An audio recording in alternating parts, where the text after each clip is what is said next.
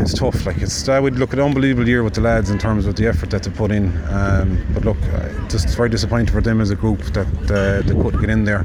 Uh, two really good teams battling hard, 20 points to 118. It's fine margins, really fine margins, and I can't fault the efforts of my own players. It was, Stuart, I think you were three points up at half time. Uh, you must have been happy enough at that stage.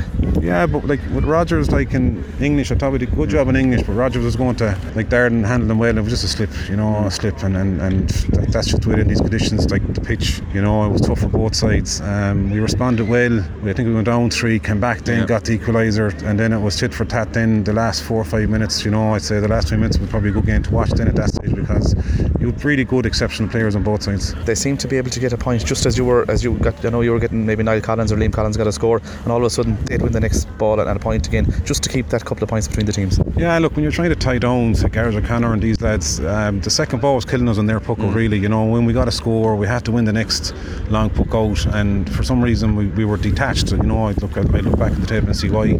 Um, but look, you know, when you when you look at it, it's it's it's fine margins. Like, you know, at the end of the day, look, I'm immensely proud of the lads in terms of their effort. Very disappointed.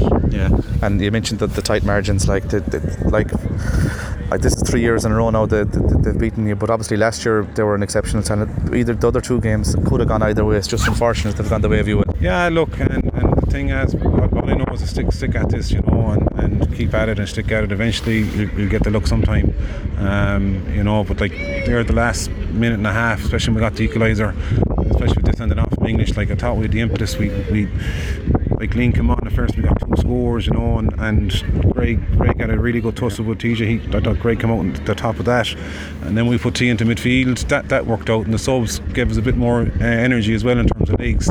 Um, but look, it was just a point in it, like Niall. It's it's it's fine, fine, fine margins. From a University Galway perspective, they won the, the fresher title last year. They have a good fresher team again this year. A lot of these guys will still be around next year. There's a lot of really good stuff going on, particularly over the last number of years. The fact that University of Galway are regularly featuring now in the Fitzgibbon. Yeah, look, we, we, we were there thereabouts at both fresher and, and Fitz, and all, all we're doing is building. You know, you're developing hurlers, doesn't matter what country they're from.